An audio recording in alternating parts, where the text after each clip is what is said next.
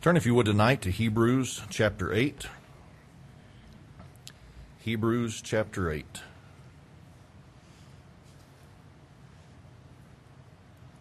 It's good to see everyone here this evening. Hope you had a good afternoon. Let's get started in a word of prayer. Father, it is good to be in your house tonight. Lord, we're thankful for your word. We're thankful, Lord for the truth and song that we can enjoy this evening, and I pray that you would uh, help me tonight to say what would be uh, necessary. Lord, that you'd help me to, to keep from saying anything that would not be necessary, anything that would not be a help. I pray these things now in Jesus' name. Amen. Well, most of you know that uh, three weeks ago we came to chapter 8 in our study of Hebrews, and in doing so, you'll remember that the writer said to fellow Jews, that of everything that had been written to this point, this was the most important thing they needed to hear that the work of Christ was finished, that the work of Christ was complete. There was nothing else that needed to be done on the part of Christ. There was nothing else that needed to be accomplished by Christ. And uh, the, the work of God was complete. And yet, two weeks ago, as we looked in uh, uh, the next few verses after that, it was clear that Christ was not just sitting doing nothing now, but that Christ is the mediator of all men between us and God. And if you think about that, that is a wonderful truth to consider. It is through the work of Christ that we are able to be saved. It is able, or it is through the work of Christ that we are able to uh, go to God in times of need for direction or grace or peace or strength or comfort, whatever it may be. And so when you think about the number of people who go to God on a daily basis through Christ, you recognize just how active the Lord stays on our behalf. And that is something that we should be thankful for. I don't know if that's affected you in the last couple of weeks like it has me, but there have been times, even this morning at men's prayer meeting, as we were having our, our time of prayer, I just thought to think for a moment that the Lord is listening to every one of us and He is the mediator on behalf of every one of us to God for what we are bringing to Him. And then you multiply that times the thousands and millions of people who are praying on a daily basis. That is an amazing thing. We need to be thankful for that, and I hope that we are, and I hope that we don't lose sight of what Christ is doing on our behalf. This evening, we're going to finish looking at chapter 8. We're going to be in verses 7 through 13 this evening. We will not cover everything in great detail. I think you'll understand why in just a couple of moments. But before we get to the text, I want us to think about something that will play into the message here in a few moments. I don't know. I, I used to say, I know this has happened to everyone. And I've learned that it's probably not safe for me to say that unless it's like everyone has eaten at some point, okay? I, I, know that we've all done that. I don't know that this has happened to all of us, but I wouldn't be surprised if it's happened to many of us, if not the majority or all of us. But it would go something like this A person hearing something for whatever reason, that person decides to dismiss what they've just heard. And then at some point in the future, what they heard and chose to dismiss comes back to haunt them. Now, again, I don't know if that's ever happened to you, but it could look something like this. Maybe a teacher is speaking to a student, and the teacher says something like this Young man or young woman, you need to understand something that if you don't get your grades up in the next few weeks, you will not be able to graduate. But you know, that kid, they're just too smart. They're too cool for everything. And so they're going to dismiss what the teacher has said. I'm not going to, to change my study habits. I'm not going to change my test taking skills. I, I'm not going to worry about any of that. I'm just going to keep on doing what I've been doing. And, and they're going to let me graduate. They're going to let me get on through. They're, they're, they're going to do that. I know they will, only to find out come graduation time, uh, I, I told you you're not graduating those words that were spoken a couple of months prior have now come back to haunt that student because they had a chance to do something, but they chose not to. It could look something like this One friend says to another friend, Hey, listen, I'm not trying to tell you what to do. I'm not trying to be the Holy Spirit in your life. I'm not trying to, to jump into something that really isn't any of my business, but I think you need to consider this. I, I think you need to be mindful of this. I, I think you need to give some consideration to this. And for whatever reason, the friend who has been admonished, the friend who has been encouraged by the other person, for whatever reason, they dismiss it. Yeah, well, yeah, I mean, that's just your opinion. I mean, I appreciate it. That's, that's fine. But no, I, I'm going to keep doing what I've been doing. I'm not going to change anything. That's certainly within their right to do so, correct? And yet, we've all seen this happen over the course of our lives. The person who chose to ignore and dismiss what the friend has said, man, things played out just like the friend warned they would, and, and now that person is sitting there having to play over and over and over in their mind everything that was said to them. If that has ever happened to you, here's what you know that is a miserable position to be in. To have been warned, to have dismissed it for whatever reason, and now you have to replay that over and over in your mind even when you don't want to. Sometimes when you would like to just be able to say, thoughts get out of my head and it's not going to change anything, that is a miserable position to be in. If you've never been there, I hope you are never there. But for those of us who have been, you know I'm telling you the truth. It is no fun to have to eat the words that we chose to dismiss and deal with all that goes with that. Now, this evening, as we will hold on to that thought, I, I trust for a couple of moments. I want us to remember who the writer is writing to. The book is entitled Hebrews, which means this book is written to fellow Jews, okay, fellow Israelites.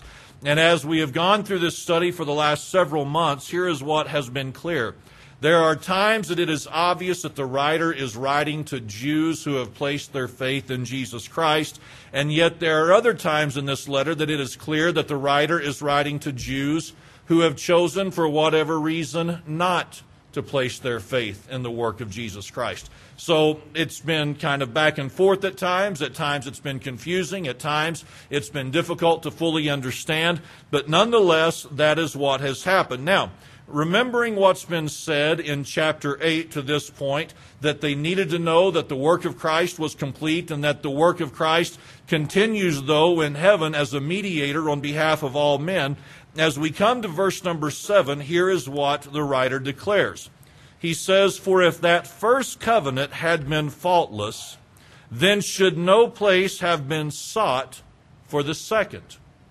So in verse number seven, he brings again the attention of the readers to the covenants, the first covenant and the second covenant, what we would call the old system of works or the old system of, of religion and activity, so to speak, and now this new covenant or, or this new approach to religious life and what we would call Christian living. And so he says in verse number seven, For if that first commandment had been faultless, what does it mean for something to be faultless? It means this, for something to be without error. It means to, for it to be blameless or free from defect. And so what the writer is saying is, is he is not suggesting, okay, get, get this into your mind. I'm sure that you do already. But he is not suggesting that God created a flawed system in the old covenant. Okay, it's not as though God set up the old covenant or the first covenant and then sat back and reevaluated and said, man, did I mess up on that one? That is not at all what God did.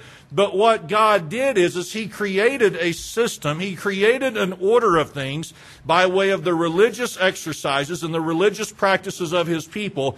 He set up a system that He knew that in the implementation of it, that it would have limitations as to what it could accomplish.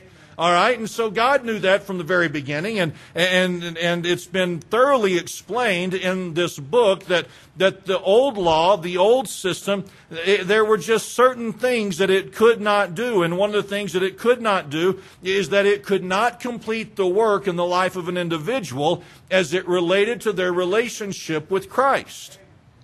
And so in verse number seven, he says this if that first covenant had been faultless, had there not been anything wrong with it, by way of making us right with God and the relationship right with God, then should no place have been sought for the second. This is very simple to understand if, if you pay attention to this. If the first covenant had done everything that was needed in the life of an individual as it relates to their relationship with God, then there would be no need for a second covenant to come in and to abolish the first covenant and replace it with a new set of rules, so to speak. Again, all you have to do is go back to verse number 18 of chapter 7 where he's talking about the, the old covenant. He said, For there is verily a disannulling of the, of the commandment, the old prescribed order of things going before for the weakness and profitableness thereof. The, again, there were just certain things that the first covenant could not do. And so he's saying if it was everything it was supposed to be or needed to be, there would be no need for a new covenant. Now, understanding all that, we come to verse number 8. Now, I don't know if you've ever read through Hebrews and if you've done so and tried to keep it all straight, but you come to certain portions and you just say, I have no idea what that meant. If you've ever done that, then you've probably come to verse number 8 of chapter 8 and come to this conclusion. I have no idea what it meant, but I'm just going to keep on trucking and just get on past it and come to something hopefully in the future that I understand. I say that for a reason. Verse number 8 down through verse number 12 makes no sense at all if you do not understand the context of it. See, in verse number 8, he says, For finding fault with them, he saith, Behold, the days come, saith the Lord, when I will make a new covenant with the house of Israel and with the house of Judah. And down through verse number 12, here's what you will discover. Very important that you understand this, that you see this, that you hear this in chapter 8, verse number 8, here's what the writer of Hebrews begins doing. He begins quoting almost word for word the words of Jeremiah chapter 31, verses 31 through 34. Don't do it tonight, but if at some point this week you want to go read Jeremiah chapter 31, verses 31 through 34, you will find that it is almost a word for word quote of chapter 8, verse 8, down through verse number 12. And so what the writer is saying is this, for finding fault with them, he, that being Jeremiah, saith, Behold, the days come, saith the Lord. So, so what does that mean? It means this, that the writer of Hebrews was taking the attention of the Jews in his day back to the words that Jeremiah had prophesied almost a thousand years prior to the writing of the letter of Hebrews. What was he doing? He was reminding them of what the prophet Jeremiah had said about the Old Testament and the Old Covenant and the Old Law. And you've got to remember that for the Jews, they would have considered the, the words of Jeremiah to be important, to be significant. And so he is bringing this to their attention that listen, it is not just me talking about a new covenant replacing the old covenant. It's not just me who is talking about how the old has been abolished and, and it was weak and unprofitable and, and things of that nature. He said, I want to remind you what Jeremiah said back in his writings to the people of Israel. So just real quick, read through it with me. He said, For finding fault with them, he saith, Behold, the days come, saith the Lord, when I will make a new covenant with the house of Israel and with the house of Judah. Not according to the covenant that I made with their fathers in the day when I took them by the hand to lead them out of the land of Egypt. Because they continued not in my covenant, and I regarded them not, saith the Lord. You got to love the understanding of history in the scripture. I just want to throw that in real quick. I mean, these people knew their history, and you have to appreciate that. If you don't know history, you know this, you're bound to repeat it, and if you don't learn their history, you're, you're going to make the same mistakes. So, so anyways, just that was extra for free, all right? Verse number 10 For this is the covenant that I will make with the house of Israel. Remember, prophesied a thousand years prior to this writing.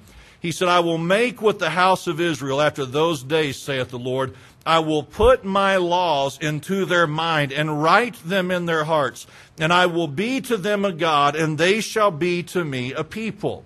And they shall not teach every man his neighbor and every man and his brother, saying, Know the Lord, for all shall know me, from the least to the greatest. For I will be merciful to their unrighteousness and their sins and their iniquities will I remember no more in that he saith a new covenant, he hath made the first old. So we understand that, that again, the writer of Hebrews is quoting Jeremiah and what was recorded in chapter 31. So notice in verse number 13, he said this, In that he saith, eh, saith a new covenant, he hath made the first old. What does that mean? It means this that with the arrival of the new covenant, the previous covenant is now the old covenant. Doesn't matter what you think of it, with the new covenant, it automatically made that covenant the old covenant. Fine. So notice what he said next. Now that which decayeth and waxeth old is ready to vanish away. Now that which decayeth and waxeth old is ready to vanish away. What does it mean for something to decay and wax old? I like this. It means this for it to be old and worn out. Because of time and usage. How many of us tonight would say, I can identify with the old covenant? Amen. Just saying, you may feel sometimes a, a little decayeth and waxeth oldeth right? You're tired. You're worn out. You feel like, man, I'm getting old and the years are catching up with us. All right. He is saying of the old covenant. He is saying of the old law, the old prescribed order of things. That friends, it has decayed and it has waxed old. It is old and worn out and is ready to vanish away. It is ready to vanish away. What does it mean whenever he uses the word vanish? It means this to disappear or to be destroyed. To disappear or to be destroyed. Now, I want to say this not because what I'm about to tell you is so highly important, but this is kind of important if we want to understand the text and maybe remember something profitable the next time we're reading through Hebrews, okay? Now that which decayeth and waxeth old is ready to vanish, to disappear, or to be destroyed. It is going away. What are we talking about? Well, it seems like we're talking about the old covenant versus the new covenant. The new covenant comes in and it immediately makes the previous covenant an old covenant. Now, I want us to think about something this evening with the death, the burial, and the resurrection of Jesus Christ, and the ascension of Christ back into heaven to be seated at the right hand of the Father, where he serves as an intercessor and a mediator on our behalf, was there anything gradual or transitional about that process by way of the covenant? The answer would be no when the veil was rent in the Holy of Holies, okay? When you read through the scripture, when the veil was rent in the Holy of Holies, when Christ declared, it is finished, here is what happened without transition, without time lapsing, without it being a gradual process. Here is what happened in an instant, immediately. Immediately, the old system was obsolete. Immediately, the old system was abolished. And immediately, the new covenant was ushered in and brought in what we refer to as the age of grace. What we are living in, to, in tonight. Okay. So he says that which decayeth and waxeth old is ready to vanish away. Well, if you use the word ready, here's what you discover is it means that it is in the near future of it happening. So if we're talking about the old covenant and the and the new covenant and how the old covenant is old and worn out because of time and usage and very soon will be vanishing away, disappearing or being destroyed, then the question some might have would be this, how do you reconcile that? Because the new covenant was brought in when the veil was rent in the Holy of Holies. The old covenant was immediately made obsolete. So how can he say in chapter 8, verse number 13, that the the, the new covenant is here, but the old covenant is ready to soon vanish away. Just so you know, you have to reconcile that in your mind. So, what is he talking about?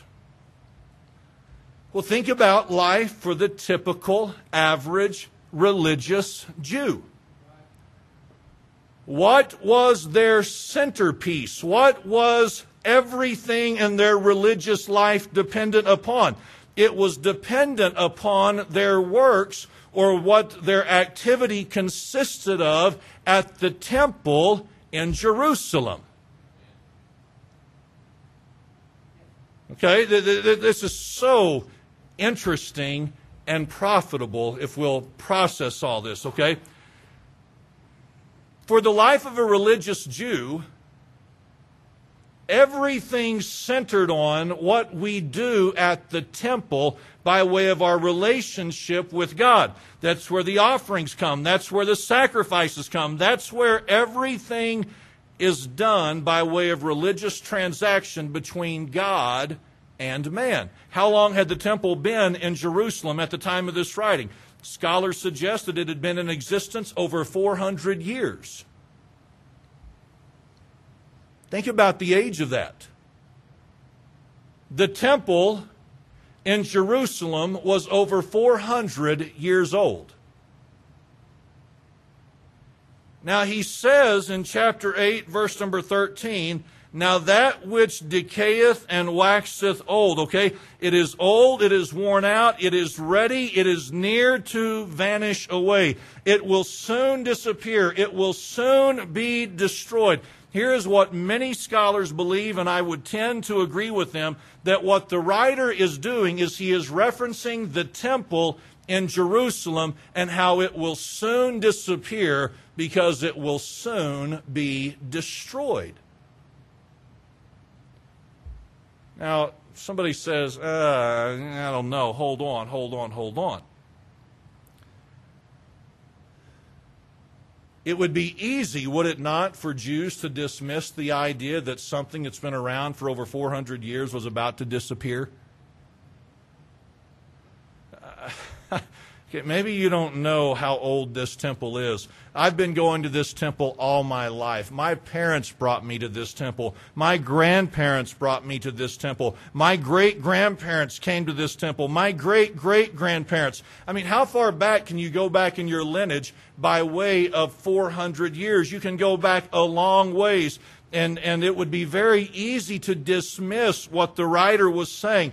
But if you do the, the study and if you do the research, here's what you discover again. Most scholars believe that the book of Hebrews was written sometime in the AD 60s. Some suggest mostly that it was around 65 to 66 AD. When you continue to study and do a little bit of research, you know what you find? That the temple was destroyed in 70 AD. Gone. Wiped out. Done away with. Destroyed. Disappeared. Gone. Now, now, follow this everything that a good Jew would have looked to by way of some kind of connection to God with their spiritual activity, it was now gone. The writer said already that the old covenant has been abolished, it's been replaced with something new that could complete and do the finished work. Okay, but for all of you Jews who are holding on to your religious activity, for all of you Jews who are rejecting the completed work of Christ, what you need to hear and what you need to understand is is the old covenant is now old because the new covenant has come in and replaced it and that which has decayed and waxed old it is soon going to vanish away and be gone and I would imagine there were some Jews who heard that, who read that, who thought to themselves, that'll never happen, that is crazy, that is ridiculous, only to one day wake up and realize our temple and everything associated with it by way of our religious practice and everything we've done for hundreds of years, for hundreds of years, for hundreds of years, it is gone, which meant now, from a religious standpoint, they had nothing by way of substance to hold on to. Friends, for a devout Jew living in their day, still wanting to hold on to the old system, still wanting to hold on to the old prescribed order of things, the old manner of religious activity, I want us to think about something. Those would have been haunting words to replay in your mind over and over and over again.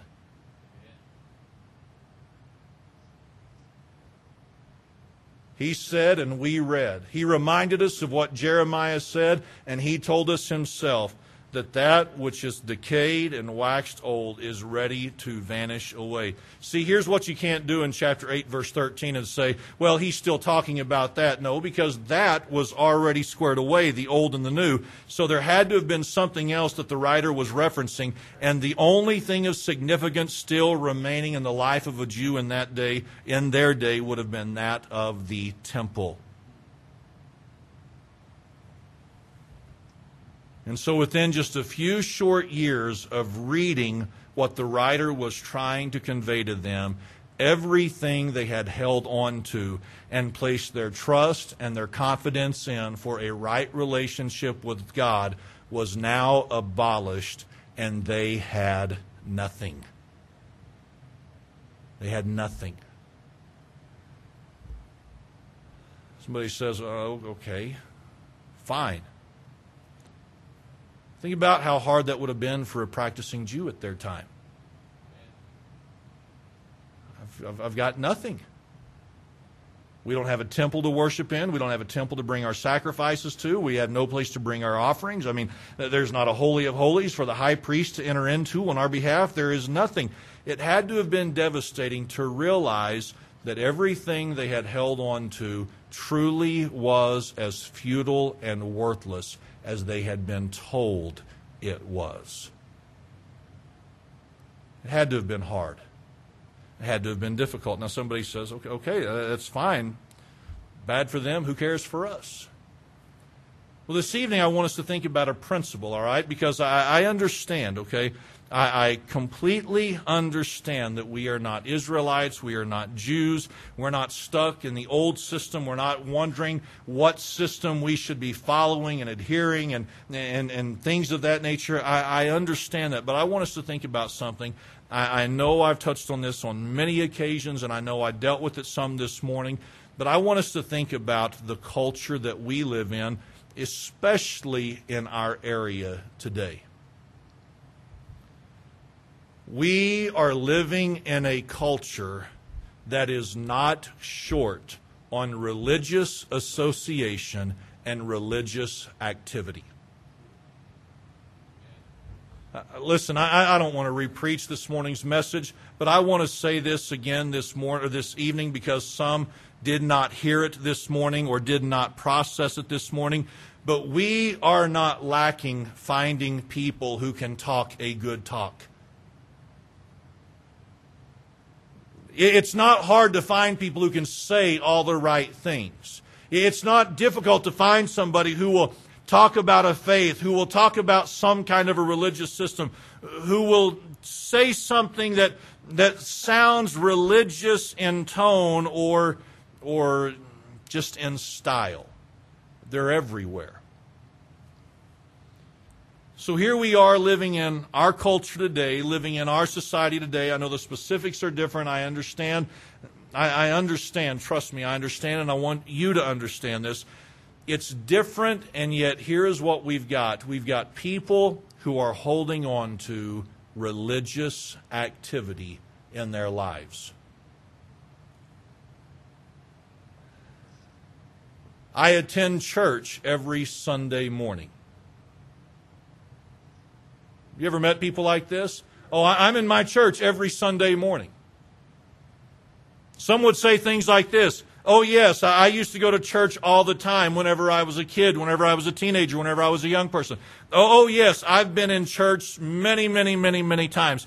Some people would say things like this I used to go to church with my grandparents all the time. Some people would say things like this Oh, oh yes, I, am very faithful to be at my church, whatever it may be. And, and they point to certain things by way of religious activity that they are holding on to that in their mind assures them a right relationship with God.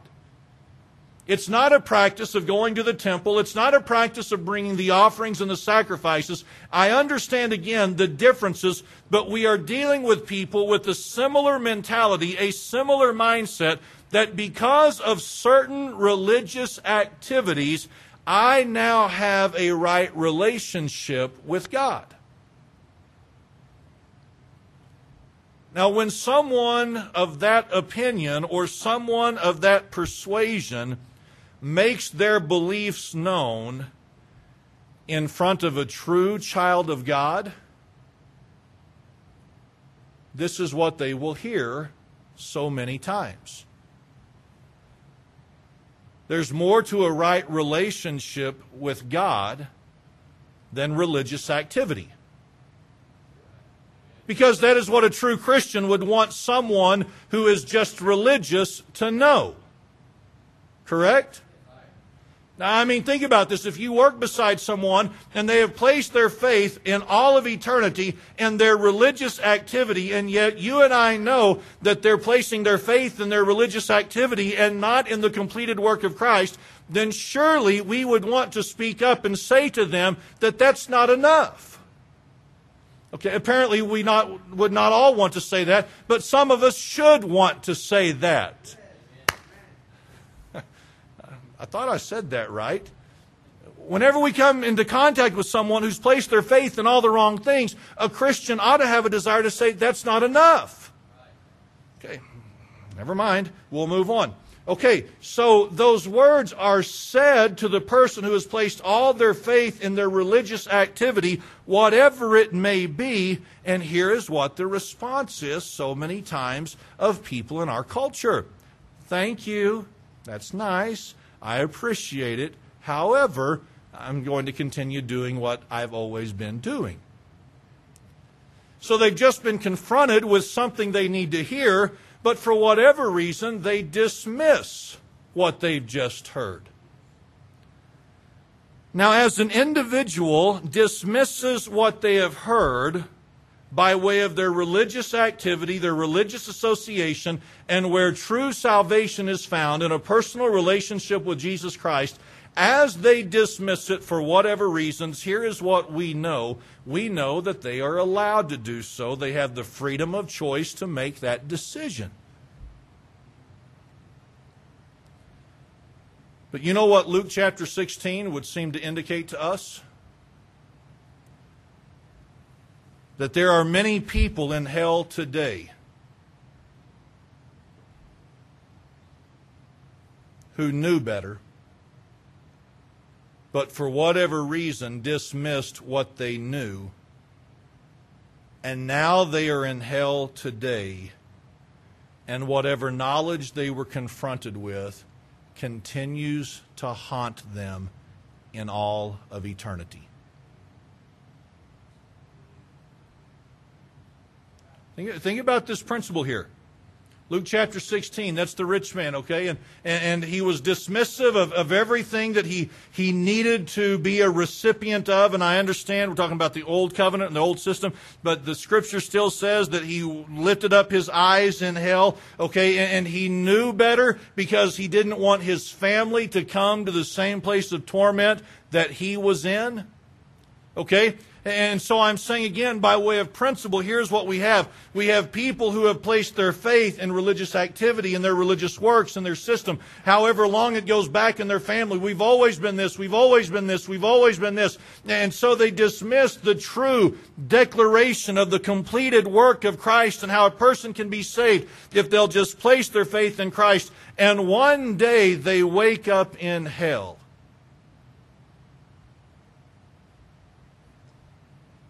And they are forever reminded that they were given a chance and an opportunity to make things right, but they chose not to. Why do I say that on a Sunday night? Why do I bring that to our attention tonight, knowing who I'm preaching to? I say that tonight for this reason because it concerns me that in the Baptist church, it seems like for so many people, and I know that only God and the Holy Spirit know, but it seems like for so many in the Baptist church, the testimony is not much different than it is with people in other denominations, in other faiths. Say, Brother Kyle, I don't know exactly what you mean. I, I just mean this, and I'm just going to make this point very quickly, and I'm just going to try to have you to think about this, and then we're going to wrap it up.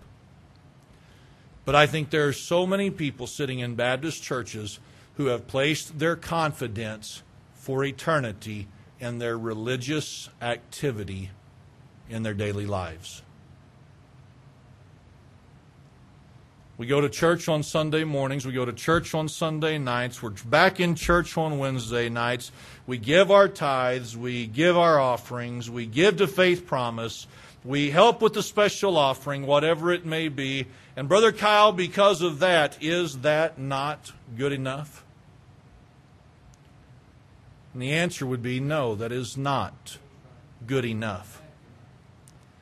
The Bible says that at some point we have to humble ourselves before the Lord. At some point we have to recognize the sinfulness uh, uh, of who we are. And at some point we have to repent and we have to call upon the name of the Lord in order to be saved. I mean, it's not as though it's this work and this process and this procedure that we have to go through, but there has to be some Holy Spirit conviction that only the power of God can put on a person's life.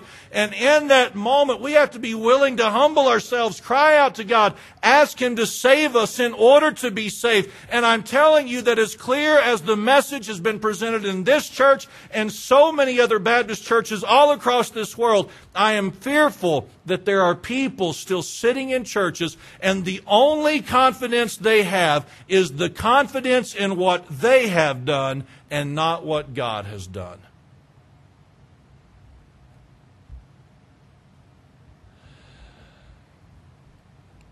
And it scares me to death to think that there will be people in this church who will dismiss this message. Because I'm good. I'm okay. I, I, prayed the prayer, Brother Kyle. I, I, said what the person told me to say at the vacation Bible school. I'm good. Okay, but, but when did you repent? When did you have that turnaround in your life? When did you do business with God about your sin? What are the marks of a changed life in your life today other than you now come to church? I am fearful that there are people in this church who will dismiss the message tonight and if they do not change their heart, at some point in the future, they will wake up in hell. And a message like tonight's will haunt them forever and ever and ever. Because all they really did was play games in their religious life. They were never serious. They were, they were never they were never humble and contrite before the Lord. It was just something they decided to do, but they never placed their faith in the work of Christ. I, just want to say this like the writer said to the fellow Hebrews that he obviously had a concern and, and a, a, a passion for in his day.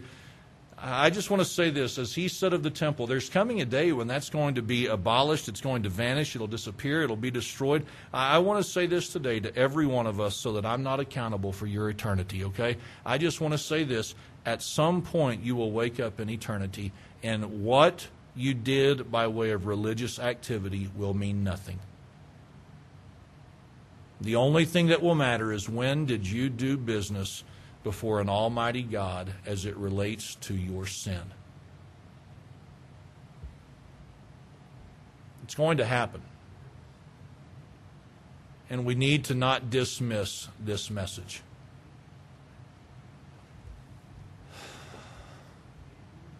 And if we're saved, then should there not be serious fruit of our salvation? The preacher shouldn't have to worry that a person's testimony is real because there ought to be enough fruit to solidify that testimony. And I'm telling you, for generations, Baptist preachers have been concerned that so many people in the church are placing their faith in their works and not what only God can do. And I'm telling you, I'm telling you, I'm telling you, there are people in hell today whose words of a preacher, of a friend, of a family member, etc., today still haunt them. And I don't want that to be you. So I'll stand tonight and bow our heads for a word of prayer. Fathers, I come to you this evening. I pray that you'd help us tonight. Lord, every one of us to take a moment and just say, Lord, is my faith in you. Lord, if you just look at the testimony of some, even in our own church, there are serious question marks that pop up, not because they don't say the right thing, but because there's not much fruit to that testimony. And Lord, it could be, and it probably is, that there are some in our church tonight, and what they have placed their faith in is the works that they have always been associated with, but they've never placed their faith in you. And so, if someone tonight needs to do business and, and be made right with you, I pray that tonight they would. I pray these things in Jesus' name. Amen. As Lauren